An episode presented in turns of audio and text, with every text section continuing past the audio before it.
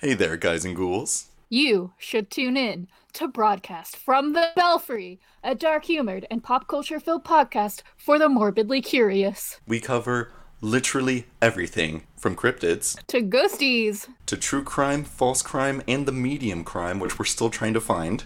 Folklore. Not the Taylor Swift album, but I have talked about it, and we've got plenty of other tangents and pop culture thrown in in between. What are your top three things we've covered in our first fifty episodes?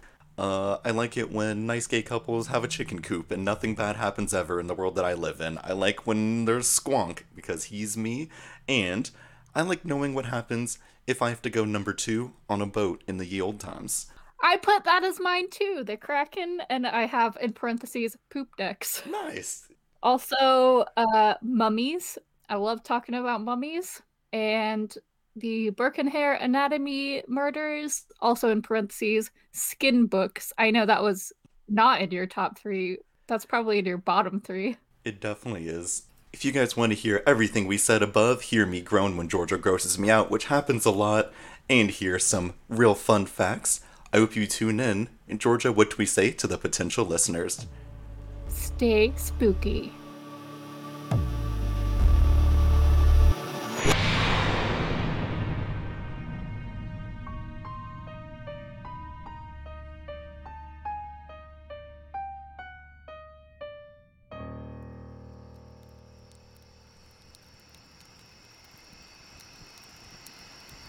The city of Crawfordsville, Indiana is a hot spot for history, most of which they are proud.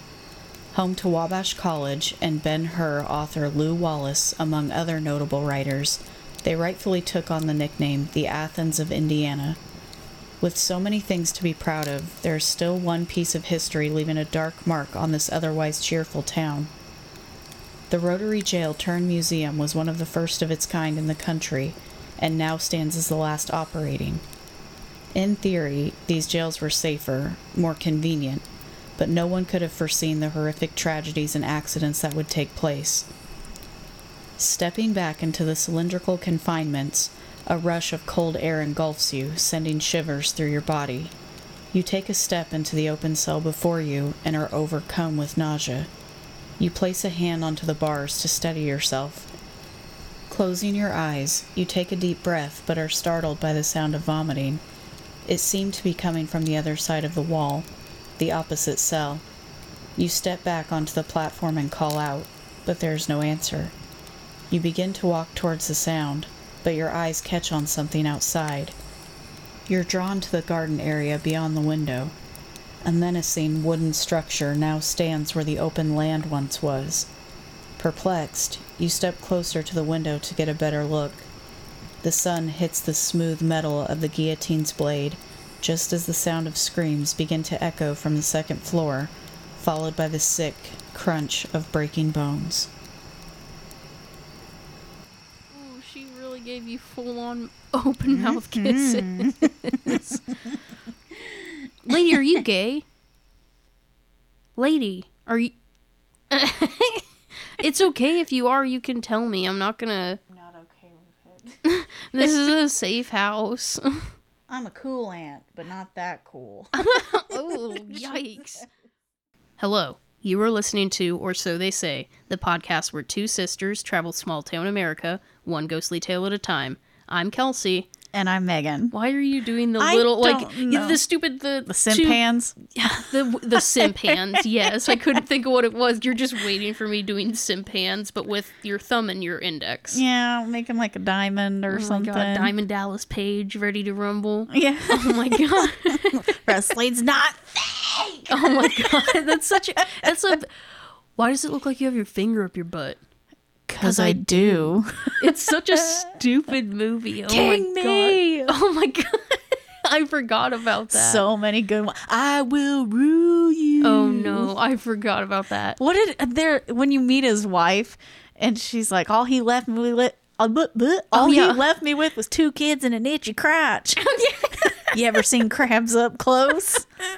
You want to see? uh, stop. Okay, I'm recalling these things, but I'm done. I'm done with it. Anyway, okay. So, oh boy. If you couldn't tell, well, you can't tell. Does this, is this a tangent? Is this a listener episode? I don't know. No. Nobody we're, knows. We're back to our regularly scheduled episodes. We are. So we went to spooky places, is what we're getting at. And we traveled again. I don't think we haven't been here before to this city. I don't think we have. No. No. For some reason, I was thinking of the other thing like this. Does that make sense? Yes. The rock, was it Rockville? Yes. Okay. So this week we traveled to Crawfordsville, Indiana, to the Rotary Jail. And this, I mean, I've, I was about to start talking about it. I'll, I'll get into it. The Rotary Jail is very cool. It's actually a museum as well, so you can go in, check out. It's still, well, it's not, it's it's a museum. I was going to say it's still functioning, but it's not. They say it's like the sheriff's offices right there. I don't know. Crawfordsville is kind of a small town. Ish. Ish. Yeah. Yeah. Yeah. It's got Wabash College, bunch of dudes, big sausage fest out there. It's awful. Very pretty campus, though. Mm-hmm. And you know, when I heard the name Rotary Jail, I was like, what does that mean? I won't tell you, but I was like, oh, so, okay. Yes. It's a very, I didn't know what it meant by Rotary Jail. Right. So you use your context clues. I know for me, when I hear Rotary, if I hear Rotary Jail, I think of like a rotary phone. And what does a rotary phone do? Think of, think on that, think on that question. You'll while we get talk a second. About, yes. While we talk about the drink that we got. So I picked out the drink this time. Yes. And we're back to a beer. Heck only yeah, because twin ta- no listener episode just got a random wine that was in my house. Yes. So. And again, so I thought I had something in mind for what I wanted to drink with this episode. But again, it's just always really it's what sounds good slash we're just grasping at straws. And it, it happened again. And I don't care because I actually I've had this one before. I like it a lot. Mm-hmm. This time we are drinking New Belgium's Fat Tire. Mm-hmm. It's a very po- I think it's a very popular amber ale. It's not super heavy, not super light. It's just a nice sipping, not even a sipping beer. Like you can throw this back in the summertime, in mm-hmm. the fall, drink it whenever you want. It's a very nice beer. I'll be honest, I've never had it. Really? But no, I have not. But I went to New Belgium's website because there isn't a description on it, but I went yes. to the website and mm-hmm. found a quick little brewing note section on this particular beer. I'll let you know if I agree. Okay, first of all, it's five point two A B V. Okay, so pretty We're not pretty trying chill. to kill ourselves on Founders again. Mm, God. It makes my tummy shake. Shudder. Oh, I'm sorry I used that word. I hate that word. I'm a grown adult. Oh, my God. Okay, so on New Belgium's website, it says, for the brewing notes, Fat Tire's unique flavor profile originates from nineteen thirties Belgium. During this era, small breweries began offering easy-drinking beer crafted with signature Belgian yeast in order to satisfy the taste of visiting British soldiers. Today, Fat Tire delivers drinkers everywhere with a flavorful, balanced beer with a fresh, herbal hop profile, fine malt presence, and a touch of fruity yeast, making it a timeless beer with broad appeal. It really is. It's... it's- I don't know. I feel like I've said this about a couple of beers, but this one I also mean it. If if you're on the fence about beer and you don't know if you like it or not, this is as basic as it gets, but in a good way. It's a very good beer. Mm-hmm. I, and that's all. Like I agree with all of that. So cool. I say we go ahead and try. So you've never had Neat. this? No, I not that I can recall. Okay, well it's a good one. Are we ready to pop the top? I'm mad I said it like that. Well, I said yeast, so it's okay. So we're I even did it now. Twice. All right. Three times now. Three, mm-hmm. two, one. All right. You got a little dribble. A little dribble on my pants. That's okay. That's okay. It happens. Oh, and my It hand. happens to the best of us. What you think? It's. I mean, it smells like beer. It smells like Charlie's. Oh. Which ugh. Charlie's is just like a local bar restaurant in town, so it's uh, not t- like the club scene, but it's not like I don't know a dive bar. It's kind of an right. in-betweener. It's just a pub. So I, I mean, I took a drink because I know what it tastes like. Unfortunately, we sat here and talked for a long time before we started recording, so it got a little warm. But yeah, I get a shrug. It's not. It's not a bad shrug. It's just a. It's a beer. Yeah, I say it's. I mean, it's. Better than this is. I'm not a beer drinker, it's guys. Please, than sex again. Leave me alone. I'm not a beer drinker, but I would put it over like just a Budweiser or Coors. Like it's definitely right, it's better a level than a above domestic. That. Like it's just it's a nice amber, mm-hmm. a nice amber ale, like it says. This isn't bad. Yes. And it's actually springtime. So now it doesn't feel like spring, but no, it is. What the heck? What I think the low tonight is thirty-eight, I yeah. believe, last I checked. It's literally killing my plants. I know. Your poor mango seed. You guys, my mango seed finally sprouted, and I was so happy. And then I forgot to bring it inside, and there was a frost, and it ripped my seed in half, like literally just split it in half, and now that little growth is a shriveled looking finger. I'm mm. so mad. Uh, on the other hand, my mango seed is thriving. It actually there's this like the fir- the little shoot that's come out now, it has two more that's coming off of it, and a second Um, sort of originating spot has poked out of the dirt now as well. I don't think, like, it's almost like it's two little, I don't want to call them trunks. It's going to be a mango tree, so I assume it's like a trunk. Yeah. But, like, a second one has emerged. I'm like, uh-oh, where'd you come from? Whoa. Okay. Well, anyway, we get off topic a lot. All. All the time. time. It's a nightmare. So let's reel it back in. Okay. Fat Tire. Very good drink for the spring, for the summer, for the fall. Maybe not. Well, no, for the winter, I drink it then, too. I don't care. It is an it's all-around... simple, like, run-of-the-mill beer. Mm-hmm. Yeah, I would agree. So there we go. Thanks, New Belgium. Thank you. Okay, so back to the Crawfordsville Rotary Jail. Like I said, remember the question I asked when, when I said, when I think of Rotary, I think of a rotary phone, and what does a rotary phone do? Our demographic is mostly millennials and older, so mm-hmm. I hope most of you would know that a rotary phone is the type that you put your finger in the hole and you pull it. And and, spin and, it. and it spins, it spins. That's how you dial phone numbers. So, use your context clues here. What does a rotary jail do? A spinning jail, you ask? Yes. yes. Somehow, yes. It was actually a really popular thing for a while. A short while. Yeah, it was a, a burned fast, fizzled out faster. I don't know. So, mm-hmm. but we'll I, we'll talk about that now because I'm going to talk about the history behind this rotary jail. It's very cool. Let's just, let's dive in. Let's do it. Okay, I'm ready. So, this jail in particular was built in eighteen eighty-one, and actually it was the first rotary jail built in the United States. And it's the only one of three left standing, and of those three, it is the only one that still turns. So, okay, I feel like we we come across this a lot here in the Midwest, and even more so in Indiana, that we have the only or the last or the first. Yes. Why? Why do yeah. we end up with this stuff? I know, it is true. Yeah. The other ones are like in, I honestly, I should have looked it up, but I didn't. But they're nowhere near here. Only three left. This is the only functioning one left. Nuts. So welcome to Indiana, home of like the weirdest little tidbits you'll ever find. Mm-hmm. Anyway, built in eighteen eighty-one, the rotary function was actually disabled in the late nineteen thirties. These, so these are just, I'm going to read you other things, but these are just quick little notes that I took as a whole. I don't know. I feel like they're highlights, if you will. Okay. So it did spin, but the rotary function was dis- disabled in the nineteen thirties, and you'll find out why. And then it was closed as a jail in nineteen seventy-three, so it had almost a hundred-year run. Not bad, I suppose. Yeah.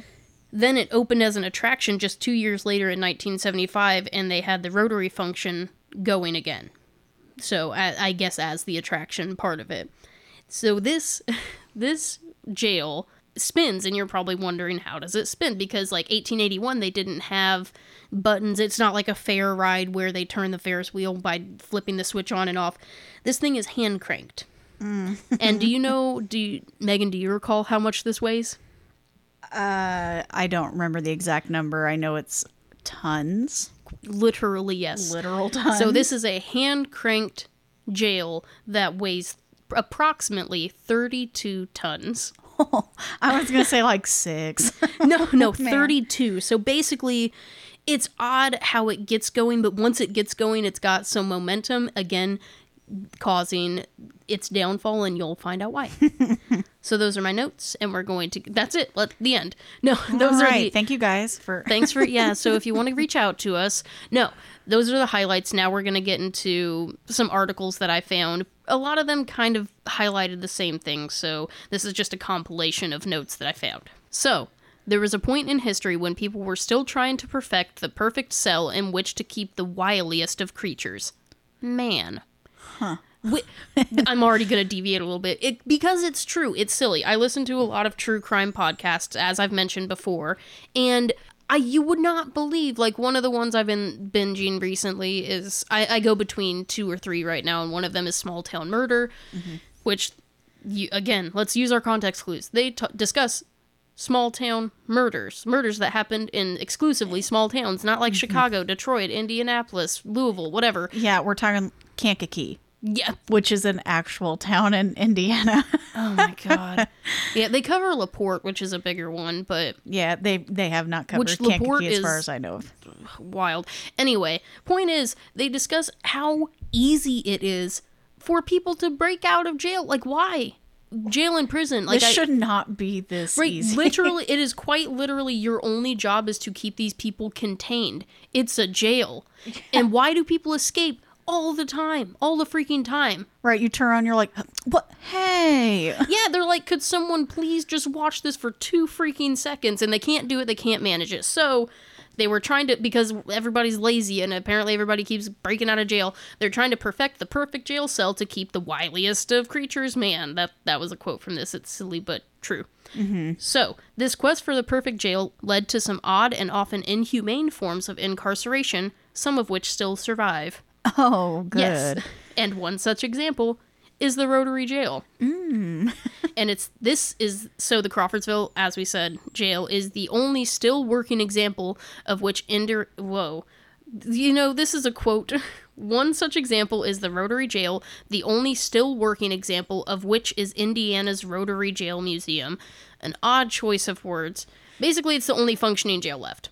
Rotary jails were a unique innovation in penitentiary design where the cells were wedge-shaped spaces arranged around a central hub. The entire hub, hub could then be spun by a mechanism beneath the cells that was controlled by a hand crank. So, think of Trivial Pursuit. Okay. Meets Life. That's kind of like the life spinner, you know? Oh. So, I'm trying to explain it for the people at home, okay? So, yeah, it's sort of... They're shaped like Trivial Pursuit, how you're trying to fill in the pie pieces, and then that oh, thing can spin. Pieces. Yeah, so and they can spin, except not complete pie pieces, because it can't come to a point, and I'll tell you why it can't come to a point in a moment. I think it'll get there.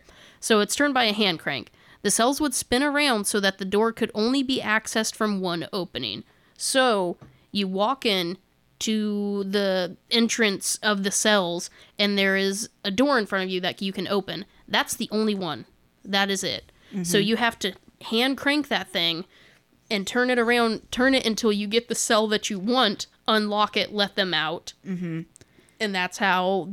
Because what would happen, wouldn't you turn it to where none of their doorways open up to the matching doorway that lets them come out? So really what you're doing is matching up doorway to doorway. So each cell has a door, but it's all barred around except for... one opening. So once you line up their opening with that opening, yes. They can walk out. Yes. So there really is no lock and key. You just well, turn no, that. Well, no, I believe and... that there is. That door. So they had it swung open, remember? Oh, you walk okay. in, you couldn't go to the left so because like the door was additional open. Door. Yeah, so they would line them up with the door that they could open, open up that door, and then they could step out. Otherwise, as they're hand cranking it, people could just pop out the holes while they're going. Do they want to, though? No. And again, we'll get there. So... Hand cranked, it'd spin around until the door was accessed from the one opening. This innovation almost caught on in the late eighteen hundreds, and somewhere between six and eighteen of the spinning jails were built in America. Okay. Unfortunately, the almost whimsical prisons had the fatal habit of, now can you picture it? I, I imagine you have, were there wall, yeah, so I mean... There were sep- walls, like solid it, walls separating them. It's like a rounded jail cell. You still have the bars that you know you can stick your hands out and like wave at the other inmates. But now think about you have your hand out of the cell and then they start cranking. Mm-hmm. So these whimsical prisons had the fatal habit of trapping inmates' limbs in between the bars, breaking and crushing them. Mm-hmm. Sometimes full bodies would get crushed mm-hmm. in this mechanism. So... After a number of such incidents, most of the Rotary jails were closed or converted to a station, more stationary operation. So they still kept them, but stopped the Rotary function and then but that made things difficult, so... Yeah. Yeah. Today, the only still operating example of the Rotary Jails is one in Crawfordsville, Indiana. While the jail no longer holds criminals, the massive gear beneath the cells can still rotate, standing as a strange exa- example of innovation outstripping utility. So, very interesting. And it's we got to see it happen. We got to see it spin. It's a very cool feature. Mm-hmm. But yeah, I just imagine, ooh, like it just made yep. me jump. What if you just like or had your fingers hanging onto the bars as it was spinning and it caught just right and whoop, by fingers. Yeah. If you had your foot hanging out the bottom, by foot. Mm-hmm. Like, and uh, if you guys are having a hard time picturing this, I understand. Like, we're trying to explain this to you because I literally, the concept to me, I had no idea what to expect when I went in there. I was like, I know it says Rotary Jail, but how? Right. Why? Almost like the fair ride that you stand in, you stand up in the spot and the thing mm-hmm. spins not that fast. And imagine it's bars instead of a cage and you could stick your arm out. Yeah. So if it's hard to imagine, it's hard to picture. Uh, we actually have a video, or I took a video of them spinning the cells in action. Mm-hmm. So we can post that video. It's like, I think thirty seconds long. Yes. But you get to actually see it spin. And I try to get it to where you can see where they would come out once their cell lined up. And so if this is all very hard to imagine, we'll have a video on our website. Yeah.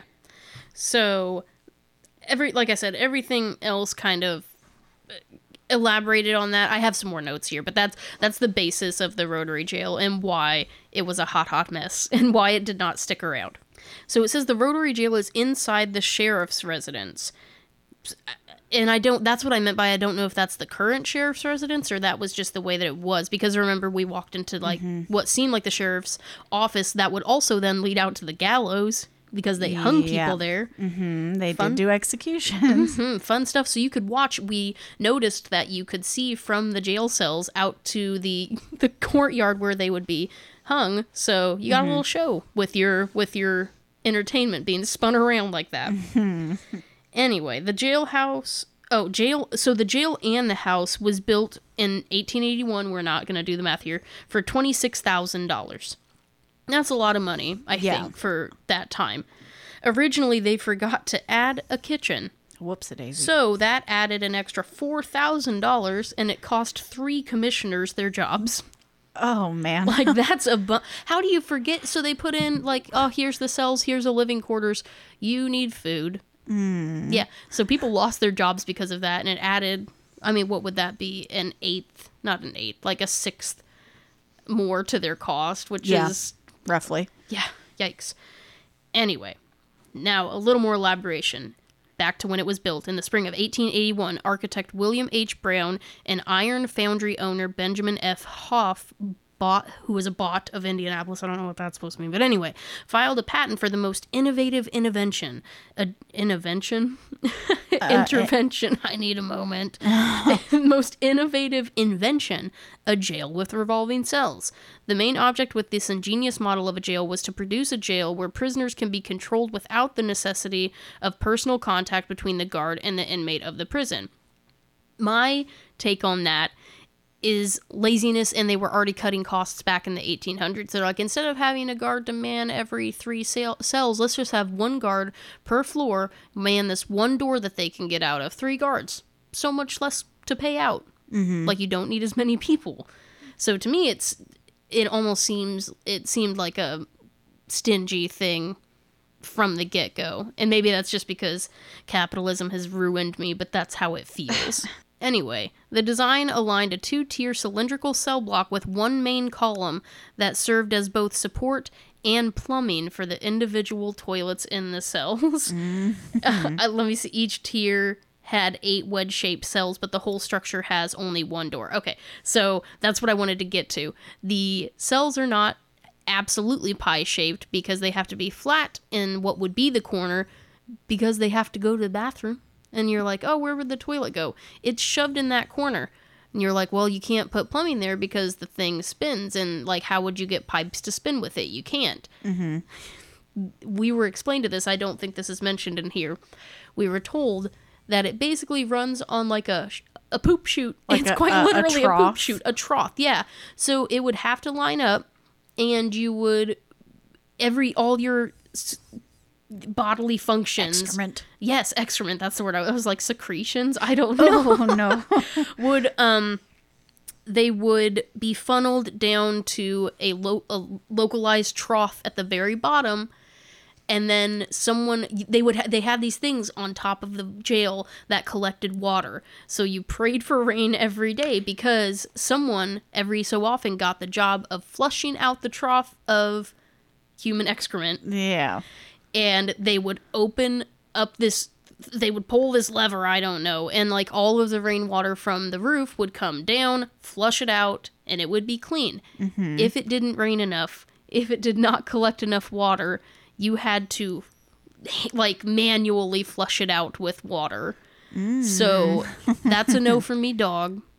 That, that's terrible. That is terrible. God, gross. So, I just, I, and I, again, I'm wondering, do the jail cells have to line up perfectly with, like, a chute, like, one single chute, or was it one just giant, like, a big like funnel? funnel? That funnel. That's kind of what I pictured was a big funnel. Like, one trough per... uh what do you call that Cell? well story oh. And then that would funnel down to the next one, to the next one, to the next one. I don't know. Point is, disgusting. Probably another reason why it shouldn't have stuck around. Mm-hmm. Anyhoot, this arrangement makes the whole prison as convenient to the keeper as though it consisted of but a single cell, and as safe as it is as and as safe as if it contained just a single prisoner. That was the thought, anyway. When a guard rotated the hand crank, the cell block spun and sent the prisoners on a disorienting carousel ride past the ex- access point. That's true. Like, I don't know. Uh-huh. The thing doesn't spin super fast, but how annoying would it be? Like, if you get time outside every day, you have to be spun around at least twice a day to uh-huh. be let out and then put back in. Like, I, we'll get to how we felt about it, but that, that would suck, honestly. Mm-hmm. I I did try to find more. What's annoying is there's a website for this jail, but it's like encompassed in other things. Like it's there's a big website, and then within that website, you click on a menu. It's like, did you want to look at the Rotary Jail? Did you want to look at this museum or this museum? I'm like, oh, I want to look at the Rotary Jail. It's like, oh, click here for more history. I'm like, oh, you got it, boy. And I clicked on the history button, and then it was like, what do you call it? JPEGs of oh. of newspaper articles that. Even me zooming in, my eyeballs were like, oh, I can't. Hello. Like, my eyes are pretty good, and I could not make out some of these articles, and it cut some of them off, so I was like, what is the what is the point of this? And there was no other history spot, so I had to find this from, you know, independent writers and things like that. There were, I don't even know if there were necessarily a ton of notable inmates that went in and out of there, but we mentioned earlier they had a gallows that...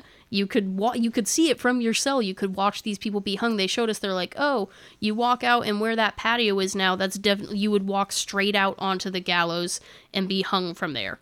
Mm. So it was a little eerie to see because it's this tiny little courtyard. And although that is not its purpose now at all, I got that vibe. I could picture yeah. people standing out there and watching and jeering and. Yeah, I mean, there's definitely the parking lot right there, and it has the wheech- wheelchair ramp. I yes, don't know yeah. what I was going to say. Witchy. Witchy ramp. And, but if you just, like, cover that side of your peripherals and just stare at the the garden or whatever, you know, it's... it's- like. Every every portrayed gallows scene you've ever seen, that's exactly what it looks like, and it's kind of weird to actually see it. Mm-hmm.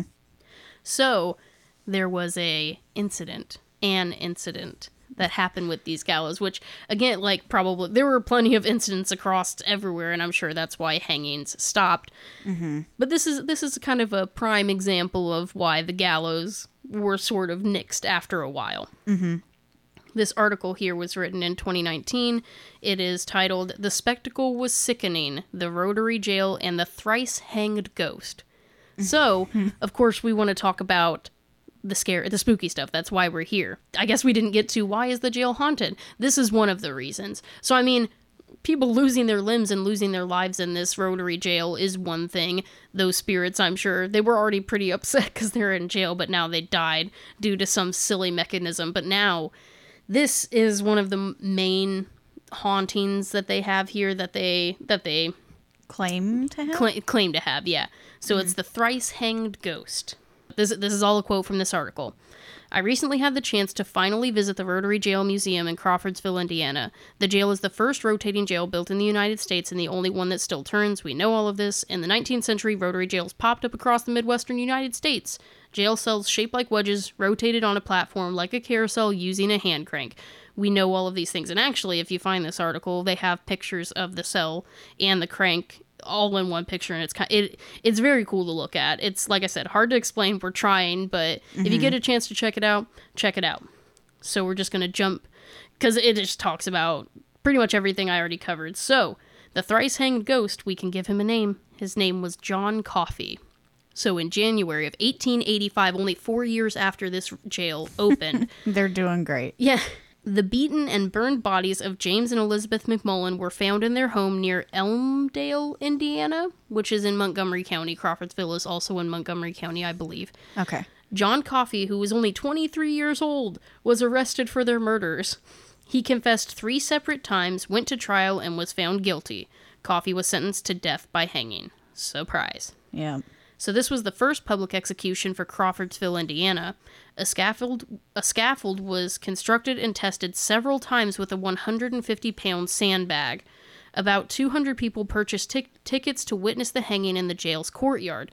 On October fifteenth, almost happy birthday, yeah. eighteen eighty-five, Coffey's hanging and a her- horrific scene took place. So, I mean, hangings are already p- pretty horrific, but... And the fact that they're selling tickets, like, yeah. it's an attraction. Well, it's wild. It said this is the first hanging in Crawfordsville. It's kind of wild that they sold tickets to it, because how were they going to know how it was going to go Honey, over? Honey, grab the kids, grab the picnic basket. Honestly, like, I hope this doesn't flop. Like, we're selling these tickets fifty cents a pop. This is crazy. Right. So, it took three attempts to hang Coffey. God. Uh, the rope broke the first two times. So here's a quote. When the drop fell, the rope broke and the body dropped to the ground. The neck was not broken, but blood oozed from the condemned man's ears. He was carried up on the scaffold, and while the rope was being readjusted, he rediscovered consciousness and begged to have the cap taken off that he might make another speech. This request was refused. When the drop again fell, the rope broke a second time, but the body was caught before it fell the ground. Fell to the ground. It was lifted up and held in the arms of the deputy sheriff while the rope was fixed for the third time. And so... It only broke two times, so you're like, oh, finally, he, he went on the third time. Because talk about, it's already cruel and unusual, but this is getting kind of ridiculous. So they ra- they fix it all up for the third time. When the drop fell again, the rope held Coffey, the rope held, and Coffey strangled to death for twelve minutes. twelve minutes. Oh, God. Like, I, I can't even, I... Oh, gosh, you know things where it's like, let's take one minute of silence. Like, sitting for one minute is uncomfortable. twelve minutes. And he was already bleeding from the ears and woozy from the fact that he right. fell is twice. Is he even really, at this point, does he know what's going on? Which, I, I don't know. Maybe he was more than one hundred fifty pounds. Who knows? It just did not work out well. I don't know what they messed up, but that... is on a different level of cruel and unusual. Yeah. And how, why would they not... How did it not break his neck? Like, I don't... I just... I can't think of that. I don't know. No. Well, I mean, apparently everyone had their and opinion. And you know what? You're already going to kill this man, and to deny him some more last words, I don't know. I just... That seems... And then knocked a little bit of sense into him with that first fall. He's like, wait, wait. Like, let me apologize. Just one last thing. Yeah, I I don't know. I mean, the the crime was horrific, so maybe they're just like, we don't care, you need to die. But yeah. That was a lot. And apparently other people thought it was a lot because they said, quote, the hanging was an embarrassment for Montgomery County. Prisoners in the jail pleaded to have the scaffold torn down. Imagine watching that and knowing you were the next to go and you're like, well, Jesus, like, yeah. how long is it going to take me to die? And as they could see the threatening mechanism through the jail windows, like we said, the people of Crawfordsville would be haunted both figuratively and literally by the ghost of John Coffey. So, it has a little on the ghost here. I'm going to go ahead and read that as well. Shortly after the execution, people began to see the ghost of John Coffey. Firstly, his ghost was seen near El- Elmdale, which was the location of the murder, prowling around at night, alley-catting, if you will. I guess not alley-catting, that's being a hoe. As our grandma, grandma once put it. Oh my gosh. One night, the ghost of John Coffey stopped a farmer as he needed a ride, vehicle not mentioned. He rode with the farmer about three miles until they reached the ruins of the McMullen household. The ghost, quote, hopped out and bu- bounded away with the speed of a jackrabbit. Oh. And that was October twenty-eighth, eighteen eighty-five, so just thirteen days after he was executed. Oh, oh no, thank you. Apparently, the ghost of John Coffey likes taking rides because he reportedly hopped on a train, too. As the story goes, a train conductor named Dick Tracy, isn't that like a... A detective? Yeah. Or, yeah. I don't know. They saw the ghost of Coffee with a noose around his bloody neck. Tracy and Brakeman were in the caboose, just leaving Crawfordsville. Coffee jumped on the front end, and Tracy quickly locked the car doors. Coffee then jumped on top of the roof and came through the cupola? I don't know trains, y'all. I'm going to say cupola. Cupola. Seat. Cupola. I, I'm sure. I have no idea. None. Finally taking a seat on the train. He rode the train for about thirty miles while Tracy and the brakeman watched in fear. Like, what? That is a long time. I know, because I feel like that train couldn't have been going more than, let's say, sixty miles an hour. I don't know. I have no concept of trains. forty or fifty right, so at you the just time. Watched this man well, for close to forty minutes, and you're like... What well, this year? Is weird. What year was this? November eleventh, eighteen eighty-five. So still in the eighties? Yeah, I'm thinking they can't be breaking sixty miles an hour. Yeah, so they just sat and watched this dude for almost forty minutes. They're like, is he gonna... Okay, he's still... All right, this is weird. So he eventually jumped off the train and quickly disappeared. Tracy decided that was his last ride. What a... Baby. Okay. People still believe John Coffey haunts the Rotary Jail, as every October the museum's security systems indicate movement inside the jail and the house at night. And that's according to the Indiana Historical Bureau. Allegedly, the sheriff who decided not to pursue other accomplices in the Coffey case haunts the building as well. That's creepy. That says every mm-hmm. October they, the security system they have in place catches movement in the jail and the house when there is nothing in there. Right, that seems to be when the activity starts. Right, and if we recall from, oh, you know, two minutes ago, he was killed on October fifteenth. Mm-hmm. Mm. And when you think about, like, leap year and things like that, and that whatever day it is now may not necessarily be what it was then. Yeah, well, that's why it says all of October. So mm. I don't, I don't know. It's... That's wild, and regardless of the haunting, hung three times and twelve minutes to die. That's like the, oh gosh, the botched lethal injection that took how long? I mean, I, there were lots of botched lethal injections, but one story comes to mind in particular where I think it took, oh, it was like an obscene amount of time for an injection. It took like, I, I don't know, I want to say seventeen minutes. I'm just making that up, but they put this injection in, and he did not go... Sw- quietly. He did not go pain-free. Like, you watched him just like convulse and the, like the horrible effects of this poorly concocted injection just mm. slowly and painfully take his life. And that was like the big turning point on lethal injections as well, mm. because they don't because they did they weren't mixing them right. It's it's a certain mixture of chemicals, and they just kept getting it wrong enough that they're like, we cannot, like, this is inhumane. Mm-hmm. Let's just go back to, like, stoning or... Oh, my God, just shoot them. Just shoot them. Do the firing squad. I don't know. I'm not... The death penalty is a whole other conversation that I'm not going to get into right now. Yeah. But... some people just shoot them, just get it over with, shoot them in the head. Don't waste any don't waste any tax-paying dollars on them. Don't give them better medical care than mm-hmm. a lot of people on the streets don't have. Like, honestly, three my, square meals a day, a bed to sleep on at night, that's crap. Medical, yeah yeah it with the death penalty, again, we're not going to get super deep into it. I am honestly indifferent, but there are just, I listen to so many true crime podcasts that some of the stories you hear and the things that are that a human can do to another human, honestly, I'm like, well, whatever. Just let them have it. Like, I don't feel any oh, yeah. remorse to say kill them. But I am kind of like, I don't know. I'm very on the fence about the death penalty just because there's so much room for error. Right. Which, speaking of, I went ahead and searched real quick because it was bugging me. I knew it was a ridiculous amount of time. seventeen minutes wasn't even close. So I just looked up the longest lethal injection death because mm-hmm. there, of, like I said, are a number of botched injections. So the longest on record is from Joseph Rudolph Wood the third. Was an, it says he was an American convicted murderer expected executed on July twenty-third, twenty fourteen. So this was as early as twenty, like as recent as twenty fourteen, and they were injected in the Florence State Prison in Arizona. Do you, would you like to take a guess on how long it, the lethal injection took to kill him? I don't want to overshoot, but I'm going to say thirty-six minutes. Close. Two hours. What? He sat, and it was like not, it was disturbing, like, because people are sitting in the room watching. It took him two hours to die. To no longer have a heartbeat.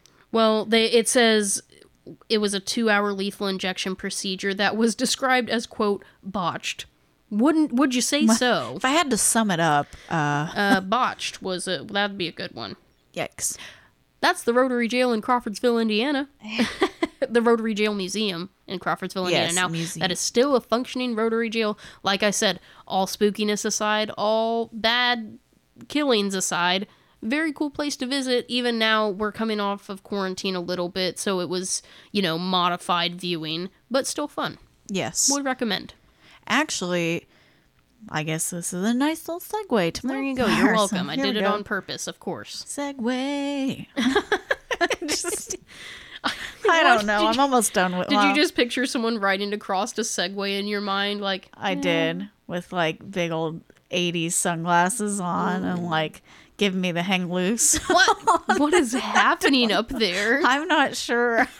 I'm so uh, help me. Okay, so, this is a cry for help. Help. Ooh. Okay. Now I forgot my segue. Look, I got so hyped about the segue riding eighties. I know. See, now I forgot what I even said to make the segue. Oh, I said it's a cool place to visit. Would recommend. Quarantine has. Uh, there yes, we go. Yes. So because of quarantine, when we went to the Rotary Jail first, we didn't know what to expect. So yeah, we I went in first and kind of did a look-see around, and I see nobody. And I was like, well. The door was open. I think it's but just people, a help yourself situation. Right, but there was a couple that did walk out as we pulled up. Yes. So I go back and I get Kelsey, and we have Maddie with us on this trip. And we said, I tell them, I think we're good. I don't see anybody in there. And then when we walk in, there was actually someone sitting back around the corner. Couldn't really see them. And we hear a hello. And we're like, oh, someone's here. And you do have to pay a little bit of an admission. And it helps go towards the museum and keep it running, especially right now with COVID. Mm-hmm. Definitely. And they take donations. So we get a quick background from the person working there. And she did cover a lot of the things that we talked about. She and was they, the one that mentioned the gallows. That wasn't even on our radar. No, no. And... she did mention that typically or normally it would be a guided tour where they'd take you around and they'd point things out. They have signs up all around explaining what certain things are, but because of COVID and social distancing, it was just a go about at your leisure. Right. That's why they had the signs, uh, so you could just read them as you went at each little station, if you will. Which was perfect. Right. For when she us. said, we usually do guided tours, I was like, don't, don't. Don't you do it. And she did mention they have people like YouTubers. I, she didn't say podcasts in general, but she has other people who have asked to do like overnight uh, investigations of this place. And we just decided to go during the day when, because we don't, you never know what you're going to deal with. I mean, maybe we should start being more upfront and calling our places and contacting them. Right. Well, be the, more trusting of them. The thing is, we're not, unfortunately, despite what you all might think, we are not A-listers. We are not big podcasters. So no. I feel like just random, just them going off our word like, hey, we're. We want to check it out. They'll, they pro- It's probably a dime a dozen, so I'm sure they don't let everybody in. And unfortunately, yeah. I don't think we're first in line to do overnight investigations at these places. No, probably not. But we have really great personalities. That that gets us that, that gets us by sometimes. Yeah, I think we go in pretty chill, and they're like, we like these girls. They're not bad. Oh, the Slippery Noodle Inn. Like, that's how, like, y'all want to go on a tour? We're like, yes, please. Yeah. So we are very excited to hear this. And we actually did bring a lot of our equipment with us in a backpack that was not questioned at all. And we said, okay. Oh, yeah. I don't think we mentioned that, like, I, I bought this fancy new backpack so we could tote all of uh, our organizer stuff. I know. I'm. I got excited about it. Okay, it's like Velcro. You can move it around. I. We can keep all of our equipment in there. The cameras, the voice recorders, the what do you call them? Night vision lights, the wide angle U V, not U V lights, I R lights. Mm-hmm. All of it. It's wonderful. It's great. Still cameras. All in one place. So I convenient. Feel so fancy now. So we bring in our backpack.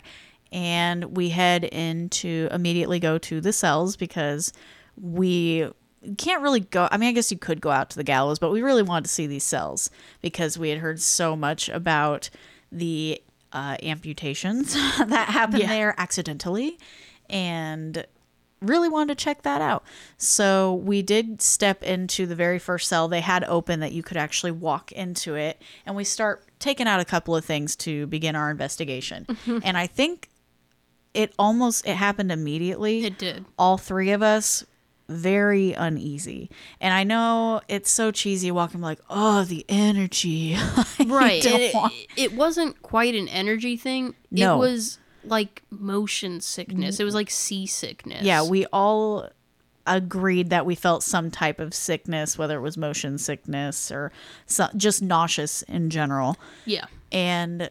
I mean, you're standing still, and I don't know if it was the thought. We hadn't even seen it move at this point. We literally just walked back there, stepped right into the cell, and you do kind of feel it shift, shift a, a little yeah. when you step on it, but nothing intense. And then when you're standing still, nothing's happening. But I felt um, kind it, of off balance. It was like the entire cell was rocking without you moving. It just, mm-hmm. it felt like being on a boat. It really did. Yes, it did. And we pull out the E V P and start doing a voice recording session right away and asking some questions. Yeah, I've noticed in, like, I've been watching Ghost Adventures a lot. I notice when they start to feel energy, they'll pull out their voice recorder. So like, oh, we're going to run a session now.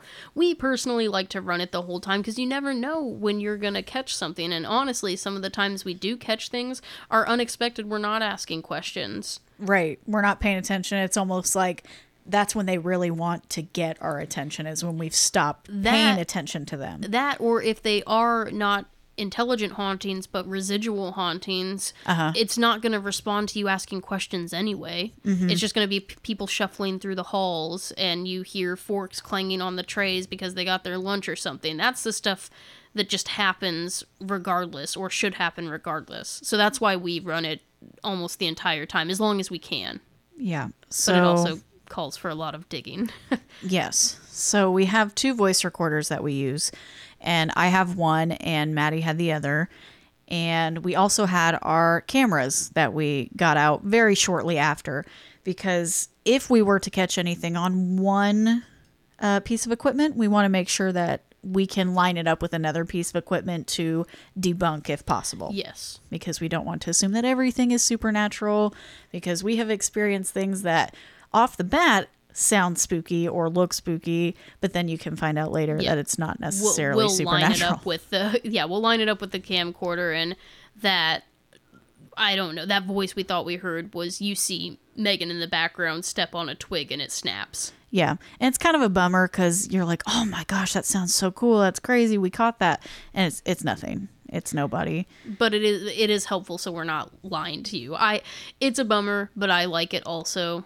Because we're being as one hundred percent real with you as we can. Yeah. So we start recording right away. And the uneasy feeling was the first thing. Honestly, we thought we were very excited because we thought we immediately also started getting some responses back. Oh, gosh. Yeah. We're walking out of the cell, and we Maddie's the only one left in it, and she starts to walk out of the cell, and you hear like this banging on the cells, or on like maybe the... the bars, yeah, is kind of what it sounded like. And so all we're asking, we're like, was that you? Was that you? Yeah, everyone said that. I didn't touch anything. I didn't bump anything. So we start asking, hey, if that was you, can you knock on the the cell again? And we didn't get anything, and we're like, okay, let's go. And we start to go and it bangs again, and we said, shut up. Yeah. And we're all excited. And this is exactly what we're talking about, because all of us were super hyped. But we went back late, and in the moment we really thought we had caught something. Mm-hmm. We didn't find out later until we had gotten home and started playing back the E V P and the camcorder at the same time, that we found out it was actually when we were stepping out of the cell, it was like it leveling. Be- because the entire thing moves, it's on gears. So yeah, mm-hmm. us stepping out wobbled it just enough that it creaked. That we actually did figure out in the moment. What we figured out later That's was the true. footsteps. Oh. So we're like, oh, was that... Like, we swore we heard footsteps as well. That one we couldn't figure out. And then we came back, put the two and two together, and it was Maddie. At the same time as we're trying to figure out if it was us That's making the noise, right. she starts kind of like doing penguin feet thing. Yeah. To see if it would make the noise, and those were the footsteps we thought we heard. So mm-hmm. two things debunked back to back kind of deflates you, but it's nice. We ni- just started. Right, it, but it's nice to know. Like, we were really messed up about the banging, found out it was her later. We're like, but there's footsteps.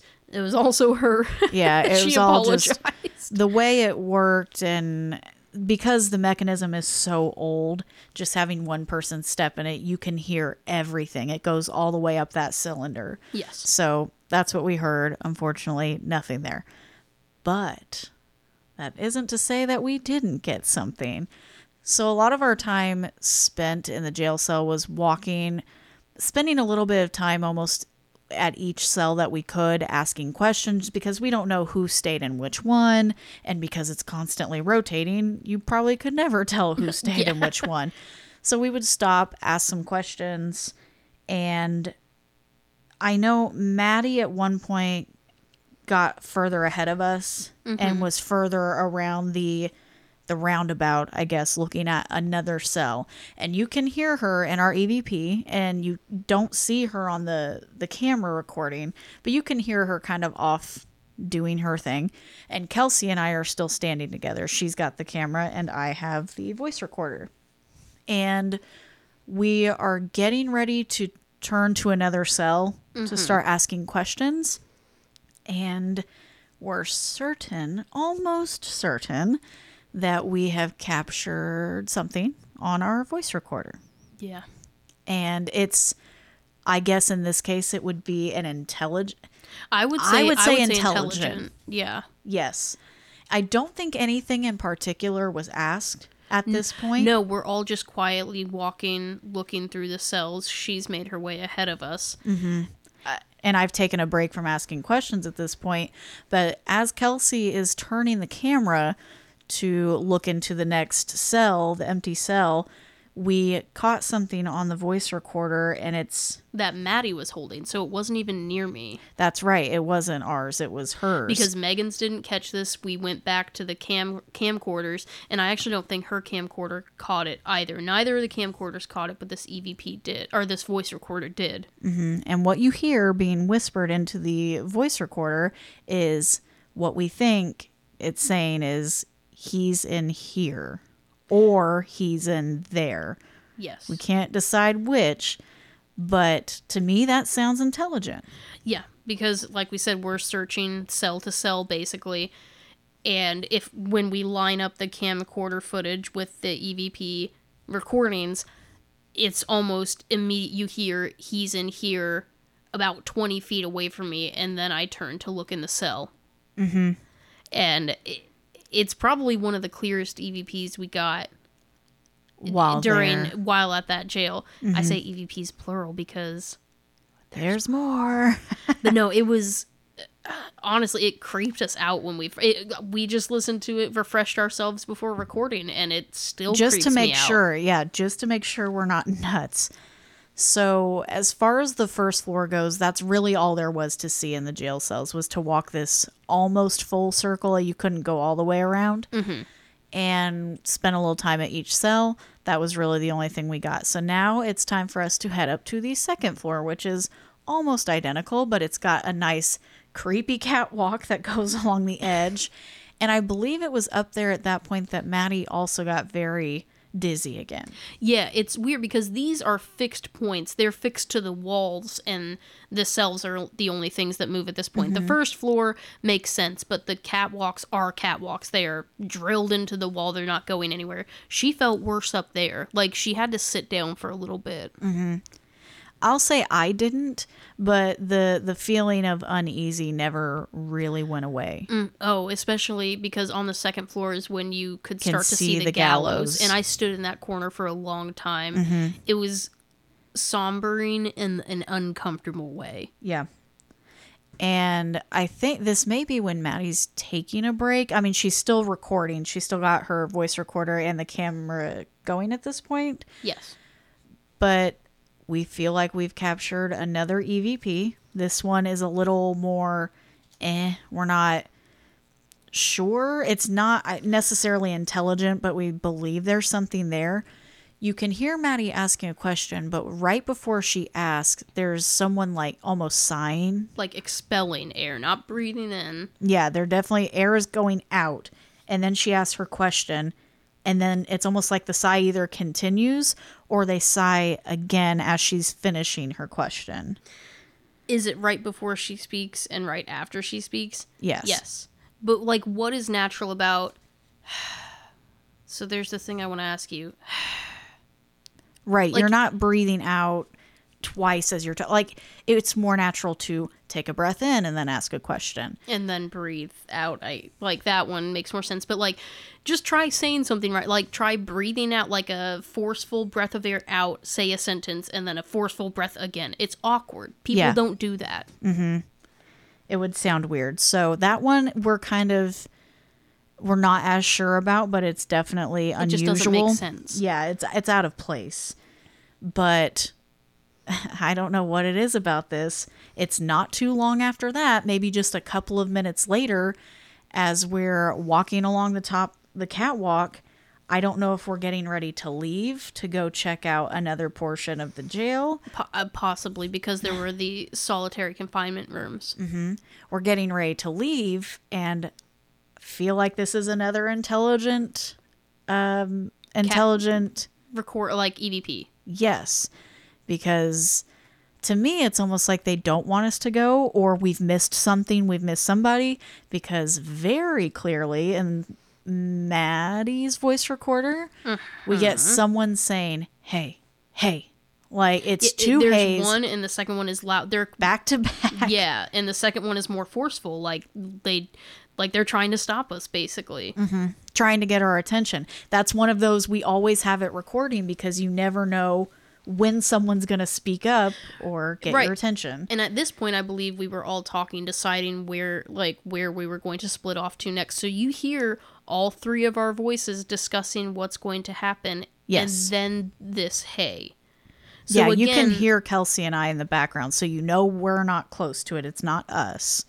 Right. And the way you hear our voices throughout the whole recording, the only way it would be possible is if Maddie put it right up to her lips and was like, hey, hey. But again... it doesn't make any sense. Mm-mm. I'm telling you, we go through these things with a fine tooth comb. I, we listened to it enough to... that we started almost like warping our hearing of it, so we took took a break from it and came back to it eventually. Yeah. But it, and again, these are things that we will post for on our Patreon. If you donate at any level, you can catch all of our E V P recordings. If we ever catch any cam camcorders, do people call them camcorders anymore? I don't know. Just our video footage, any any footage we find at our locations, we will post to Patreon, and that can be accessed by donating. So we'll mm-hmm. talk about that later. Thank you. So there is a third level to the jail. After we check out the catwalk and the other cells, we head up to, there's a section that they actually had a section for women, and specifically they didn't yeah. let them in the rotating part of the the prison. Which, yeah, and yeah. I believe they said it, they could hold up to six or seven female prisoners. Yikes. That is one. A small room. Yeah, well, it was the two. Right. One oh, of them okay, okay. was used as solitary confinement, but if no one was using it, they would put the women in there if it was necessary. Yes. They also, I think, used it as the drunk tank at some point, because yeah. what yeah. they, you didn't mention the history, and if they didn't mention it on the website, the person working at the museum did say that they found out very quickly that it was not a good idea to stick a drunk person in a spinning jail cell. Right. So yeah. They started sticking them in like the solitary confinement up on the second floor. And those are like traditional cells. Yes. Those are stationary. Yeah. We also caught what we thought was an E V P in there, but we just could not, um, we couldn't figure out what it was saying. It was just unintelligible. Yeah, it was one of the, it wasn't clear enough, and we couldn't decide whether or not it was one of us or it was one of us or not, so we just chalked it up to it. We're mm-hmm. not gonna. We spent so much time on it, but Maddie was sitting in the solitary confinement room, and I'm across the hall in the women's cell, and I come to get Kelsey to show her something, and as Kelsey and I are walking out of solitary confinement, something is caught on the E V P, and we've tried and tried, but cannot figure out what it's saying. But I think the thing that makes it weirder is right before that, I, I sometimes get these feelings here. I'm convinced we have yeah. a ghost cat here. You hear me talking to Maddie through her voice recorder, and then you hear something smack, and it's me, and I... She asked what was wrong. I said, I felt like something just brushed across my leg. Mm-hmm. Megan walks in. She's like, hey, come look at this. So I walk with her. After I felt this thing brush my leg and we walked out, we catch something that we can't, we can't just, we can't figure it out. Yeah. So it is a little odd that for no reason it felt, it felt like something almost grabbed my leg. So I smacked it. Mm-hmm. And then we hear something, but it's just... it could possibly be debunked, so we don't we don't know. And I would say Kelsey feeling something scratching or hitting, whatever the sensation was on your leg, I would say it could be a twitch or just how you kind of get a cold well, that's chill. What I was gonna say. It happens to me randomly sometimes, mostly here at home. I'm convinced the ghost cat, but whatever. But that is not the only instance where there was physical um, touch or something happened that was physical instead of just hearing it or seeing it on camera. Yeah. So I'm wondering, I really wish we could like clear that E V P up just a little bit more, because later, just just beyond the isolation and women's cell is the infirmary. It's where they would put sick people or people who needed medical attention while in the prison. Yeah. Which also brings it back to when you walk up, there's, like they said, there are flyers up and things like that, so it can explain what each section is, since they're not doing guided tours. And it's funny because right when you get up in that section, there's a sign that talks about the infirmary and what it was used for. And then it said people would regularly, like, purposefully, on, purposefully be arrested, like, two or three times a month to receive medical care, because it is so hard to receive, this is not a joke, it says that on there, it's so hard to receive medical care in America that some people would purposefully be get arrested two or three times a month so they could be checked out by a doctor while they were in jail. Mm-hmm. They actually had a guy, this came from the the museum, the person working at the museum as well, not on any website, but she mentioned that there was a guy who had a wooden leg, and when it was time for him to get a new leg, he would get arrested and stick his leg in between the bars, because at some point, to save on money and not spend so much on iron, they made the bars further apart than normal.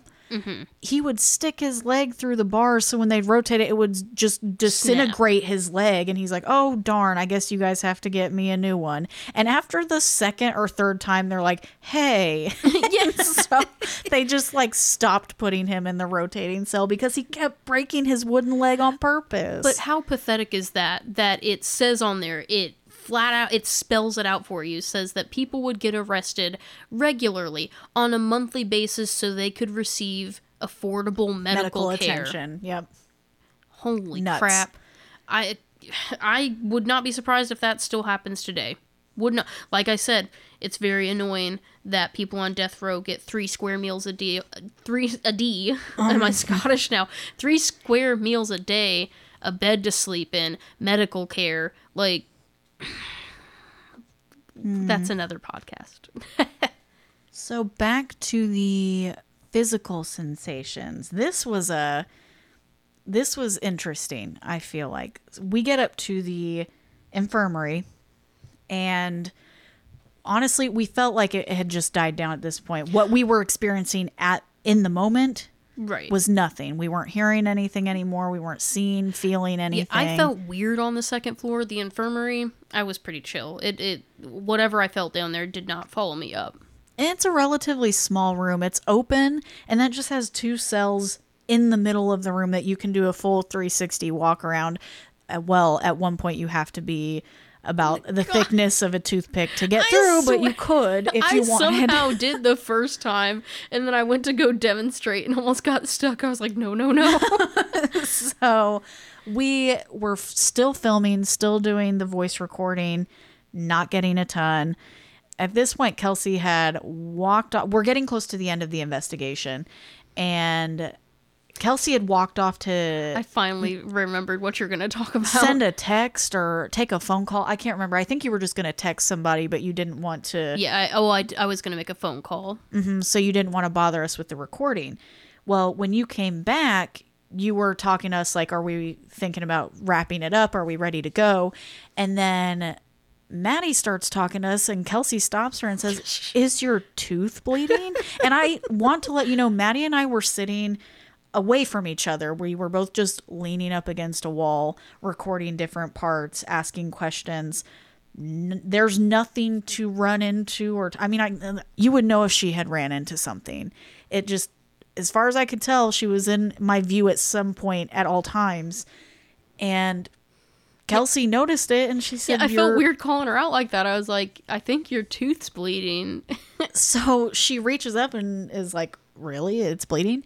And I'm trying to get the camera to to focus in on it. I was like, look. And then I really hate that I did this, because guys, we caught an E V P along with this, and it's actually really menacing that went along with it when you think about what happened, I guess. Yeah, because first you have that scratchy feeling, and then several minutes later on the same floor, now Maddie has a tooth bleeding, and I'm trying to get the camera on her, and I make some, I make fun of Ghost Adventures, guys. I make fun of Zach. And if you've seen any intro from season one through three, you well, hear the seven, I think. Is I don't it? Know. I thought I, they were in season like six or seven, and he still does it. Yeah. Oh, maybe you're right. One through three. In the intro, they do a snippet in Ghost Adventures where Zach yells, did someone scratch me? But his voice like cracks. And so I was just being a jerk and mimicking that did someone scratch me voice. And right after I say that, it's there is a second of silence. And then there's this high pitched, it almost sounds like it's coming from around the bend. Right. Like from- it's not right near us, but it sounds like someone down the hall yells, yeah. Mm-hmm. And then after that, somebody laughs. Like you hear this, ha ha, like, like off a, in the distance. Off. Yeah, so Megan makes the joke. Someone says, says yeah, and we're joking about Ghost Adventures. Our commotion dies down, and then as far away as the yeah happened, you just hear this breathy, like, someone just starts laughing. Mm-hmm. So did somebody physically hurt Maddie and she didn't realize it? And they're saying, yep, that was me, and laughing about it. But I, it's a little I don't weird. know. And it's, yeah, it was very, again, I think almost everything we received on the E V P was intelligent. Yes. It. Yeah. Which now, that's not even, so that, that one was not medicine. The last one. That's not the last one. And it's not even the most damning. Like, Mm-mm.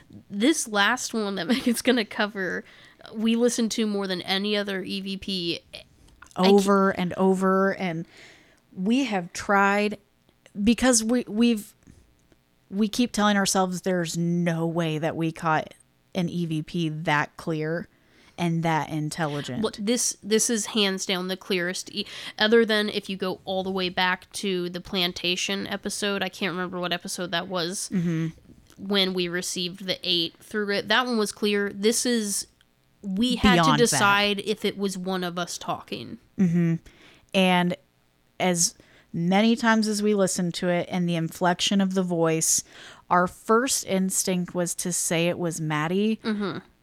but then Maddie talks over it. It sounds just like her.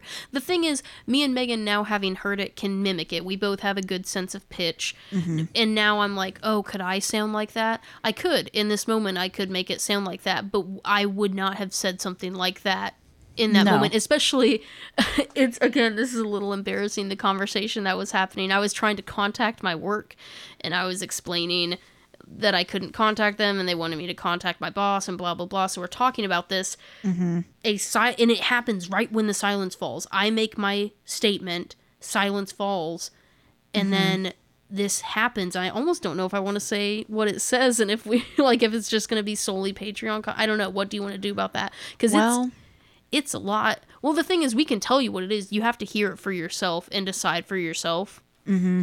I will say that at this point, the investigation is over. We are actually in the process of packing up. And I said, you know what? I'm going to let E V- my E V P run until we get downstairs. And Maddie said, yeah, that's cool. So it's at this moment no, actually, that Maddie's camera's off. No, I... Maddie's camera, she does uh-huh. turn off herself. And she is putting it in the bag at this point. I'm still holding the camera. I said, I'm going to record it until the end. Yes, because I passed it off to Megan when I made my phone call. I was like, can you hold this? I'm going to go make the phone call. I'll be mm-hmm. right back. That's when we have the conversation. That's when this thing happens. Maddie puts her camera away. Mm-hmm.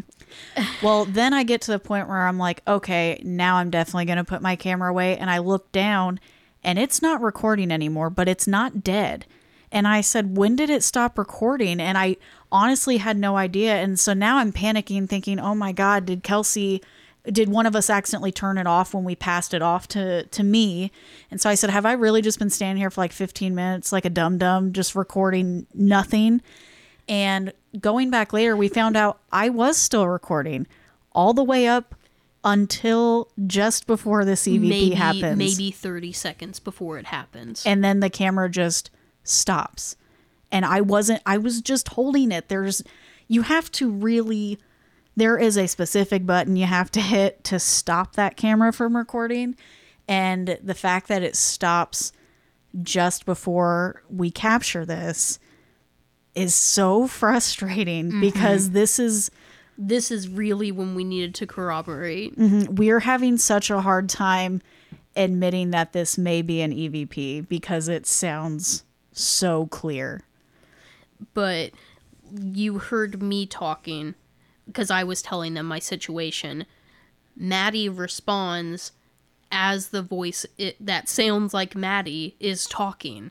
Mm-hmm. Which now I'm doing the thing that we do every so many episodes where I'm creeping myself out, because if it is an E V P, hear me out.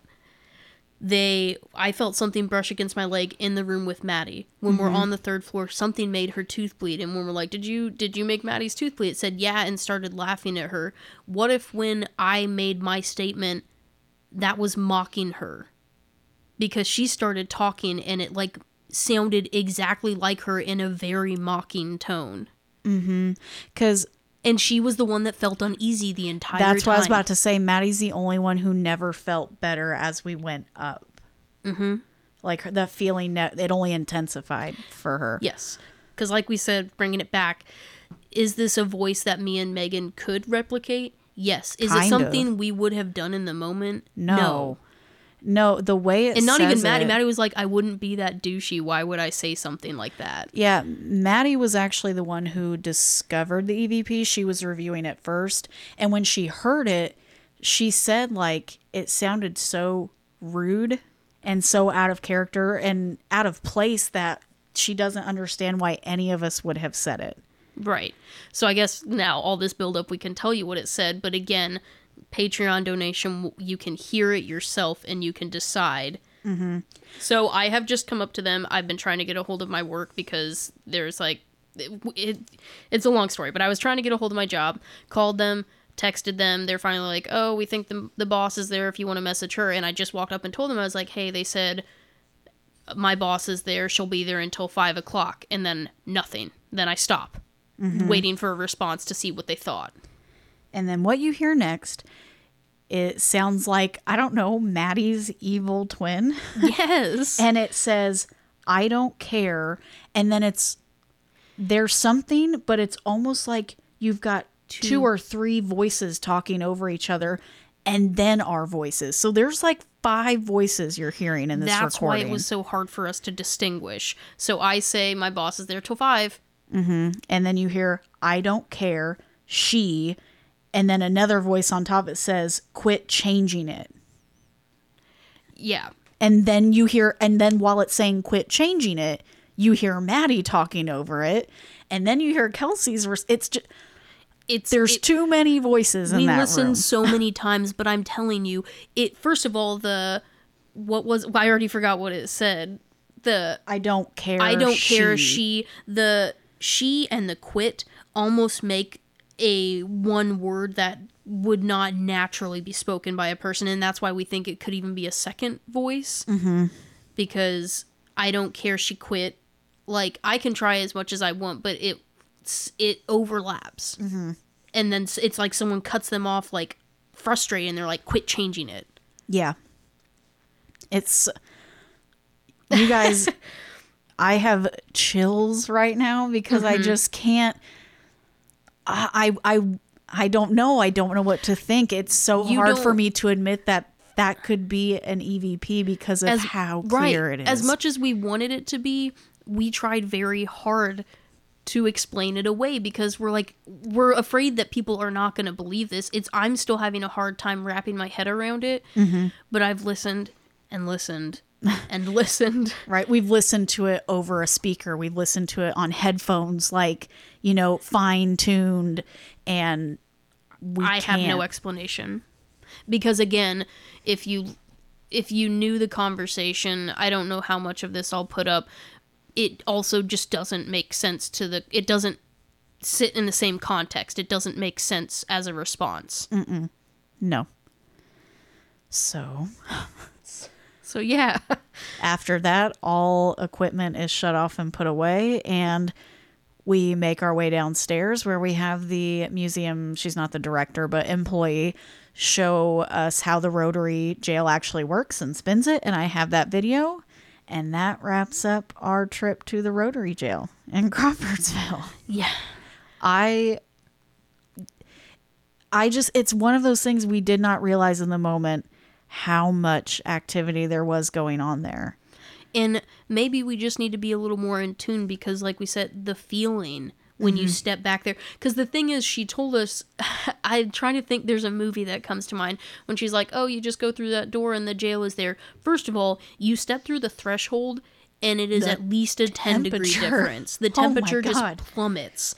And I... Uh, it reminds me of, and actually I just had Maddie watch it for the first time the other night, I meant to tell you, Grave Encounters two, mm-hmm. where they get in the elevator and you, so it reminds me of, she was just like, all right, that's everything I have to show you, go ahead and go through the door, if you have any questions, whatever, I'll be here, but have a good time, guys.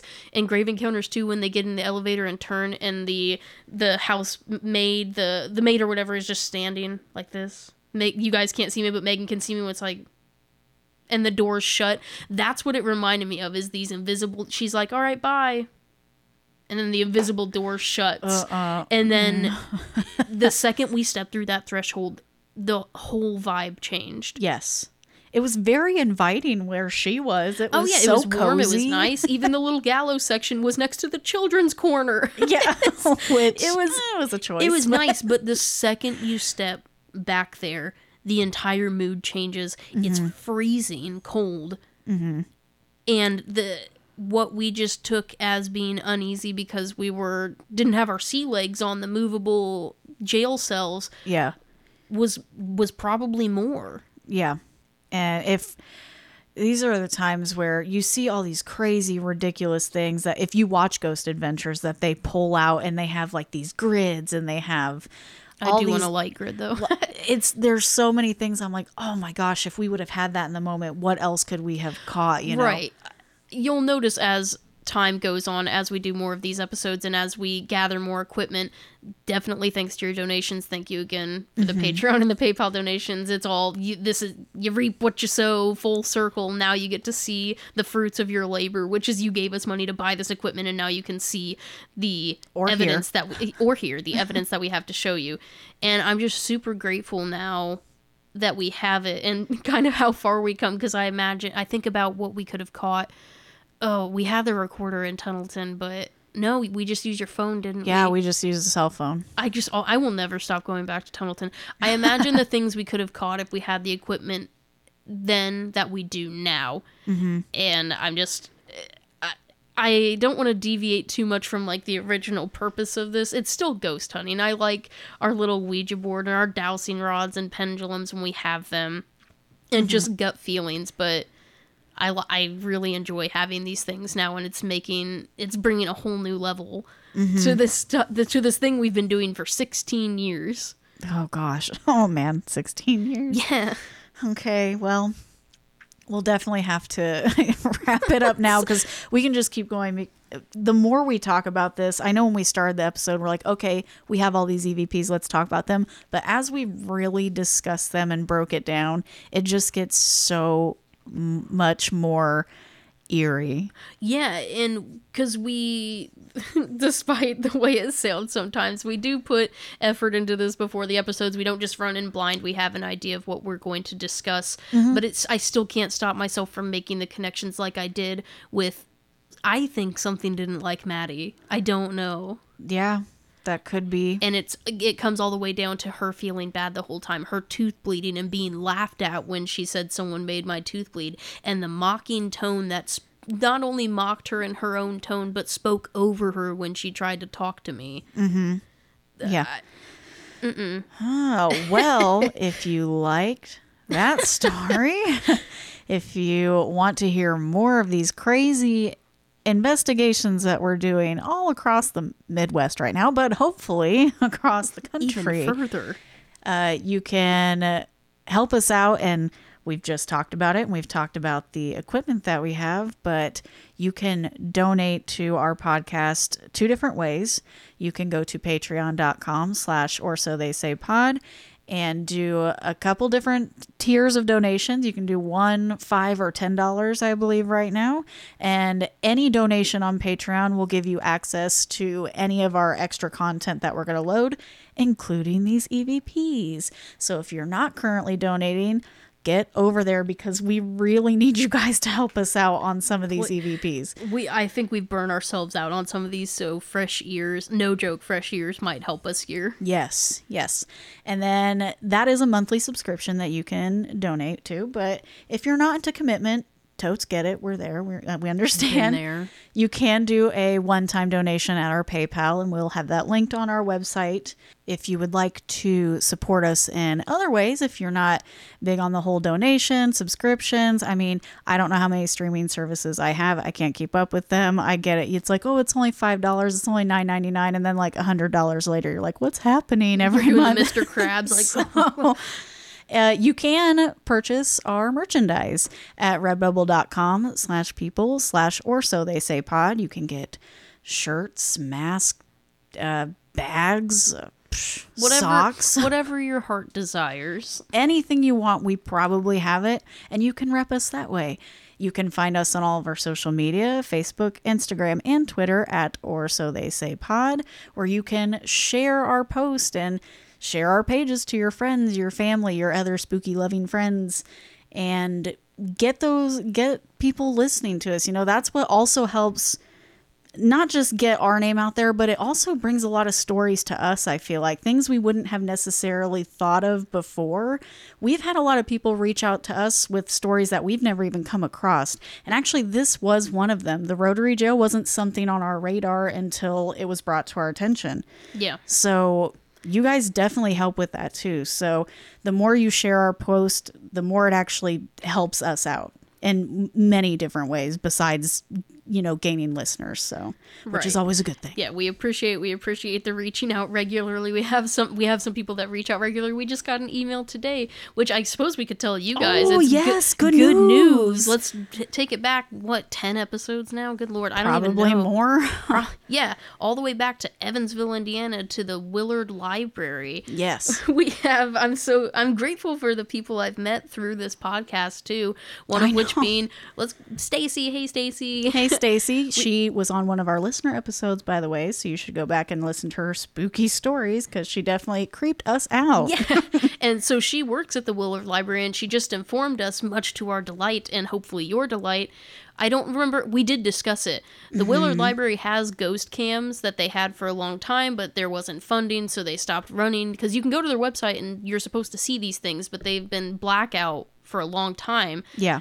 They're up. They you are can go back to that website running. right now, and they update every sixty seconds. Yeah. You well, can... I think it's a totally live feed now. From what I've checked oh. out, it's like oh, just a running live. Okay, because what it was before was like it updated every sixty seconds, I believe. So that's kind of cool. But it, you can see different areas of the library at mm-hmm. night during the these cameras run always. Mm-hmm. It is literally the Willard Library ghost cams. Yep, you can check. The website is Willard. That's W I L L A R D. ghost dot com. So Stacey, bless you for hitting us with that information. And now I have more stuff to distract me.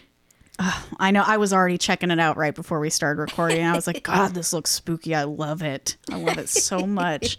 And then very, very last thing, because we're terrible people and forgot the last episode. We're so sorry. We had a donation sent to us by one of our very good friends, Fran. Fran, so sorry we missed you on the last one. That was a oopsie on our part, but thank no. you so much for donating. We super appreciate it. Yes, even we're we're forgetful. If you haven't noticed, I'll also text you back. Let's go mushroom hunting. I can go. If you catch this episode, we're going mushroom hunting. Let's do it. I know she she's got land now that we can go out and just. Our friends Who knows are what we're gonna do. Our friends are thriving, honestly. I can't believe. All of you just claps. Yes. Claps for our friend Yay. group. So I believe that wraps it up. Ex- it does not. There's one last thing. Oh, God, for God's sake. I'm the worst. So last episode was our listener episode. And if you're asking yourself, gee, I wonder how I could send my ghost stories into them because I've got some crazy ones. Oh. You can. Well, let you us can. tell you how. It's not that hard. You can send them to our email at or so they say pod at gmail dot com and tell us your spooky encounters. We've had ghost children. We hate you guys, but we love you guys. Yeah. Like, please stop sending us kid ghosts. Send them. It, it's yeah. Well, that's, I just saw something the other day that reminded me. I'm like, maybe this is why I don't like kid ghosts. And I believe, I think it's also Grave Encounters too. Here we go. Because remember, they're like, oh, there was a child's ward. Do you remember Caitlin? Hi, guys. Like, she's brushing her hair all like, oh, yeah. And she... No. Yep. I'd rather Ooh, die. Or when he's crawling through the ducks to get to you-know-who and he gets his pant leg caught and looks up. I, uh, yeah. Oh, how about we just take it back to, I don't know, Ashmore? Uh, the no. attic? No. Th- oh, shut your mouth. Okay. Kid ghosts, uh, just send them. We're not going to be happy, but just send them our way. If you want to see us just, well, not see, hear us squirm in our seat, you can send us your kid ghost stories or any ghost story in general to our email address, and you can be featured on one of our Uh, listener episodes that we do every first Thursday of the month. And if you do have the capability and you like talking as much as we like talking, of course, then thanks for sticking through this one. Shoo, I just we didn't know this was going to happen, but we never know. If you like to talk as much as we do, we can also look at maybe doing an interview of some sort. So Zoom is a thing. Qu- quarantine and COVID have taught us many ways of interacting, mm-hmm. not face to face. So you can also ask at our email and we can set something up that way. That is it. It is. I finished my beer. I, you almost did, which is actually like an accomplishment for you. That's good for me. That is good for me. I know. I'm sick of dumping out. We don't waste in this house. I'm sick of dumping your beers. Sorry. I got real. I was drinking it while I was talking, and then I just got like real into the yeah, figuring oh, this out. Oh, yeah. That's it. We've got to stop. We, we have to stop. This is what the tangent episodes are for. Shoo. Okay, well, thank you guys. Come back next week. We have more spooky stuff to share. Yay. Okay, my tummy hurts. I gotta oh, go. Oh, you did it. Tummy. Oh, I said tummy. Oh, man. I am twenty-nine Bye, years guys. old. Stop. Bye, guys. It's okay. I hate me too. Bye. Mixing and music by Kelsey Ingram. Cover art is by Cody Mason. Visit us at our website or so they say pod dot com, where you can donate to our Patreon or PayPal, check out our merch at redbubble dot com, and find links to all of our social media. Episodes can be found on iTunes, Spotify, or wherever you stream your favorite podcasts. If you like what you hear, don't forget to leave us a glowing review. Thanks for listening, and see you next week.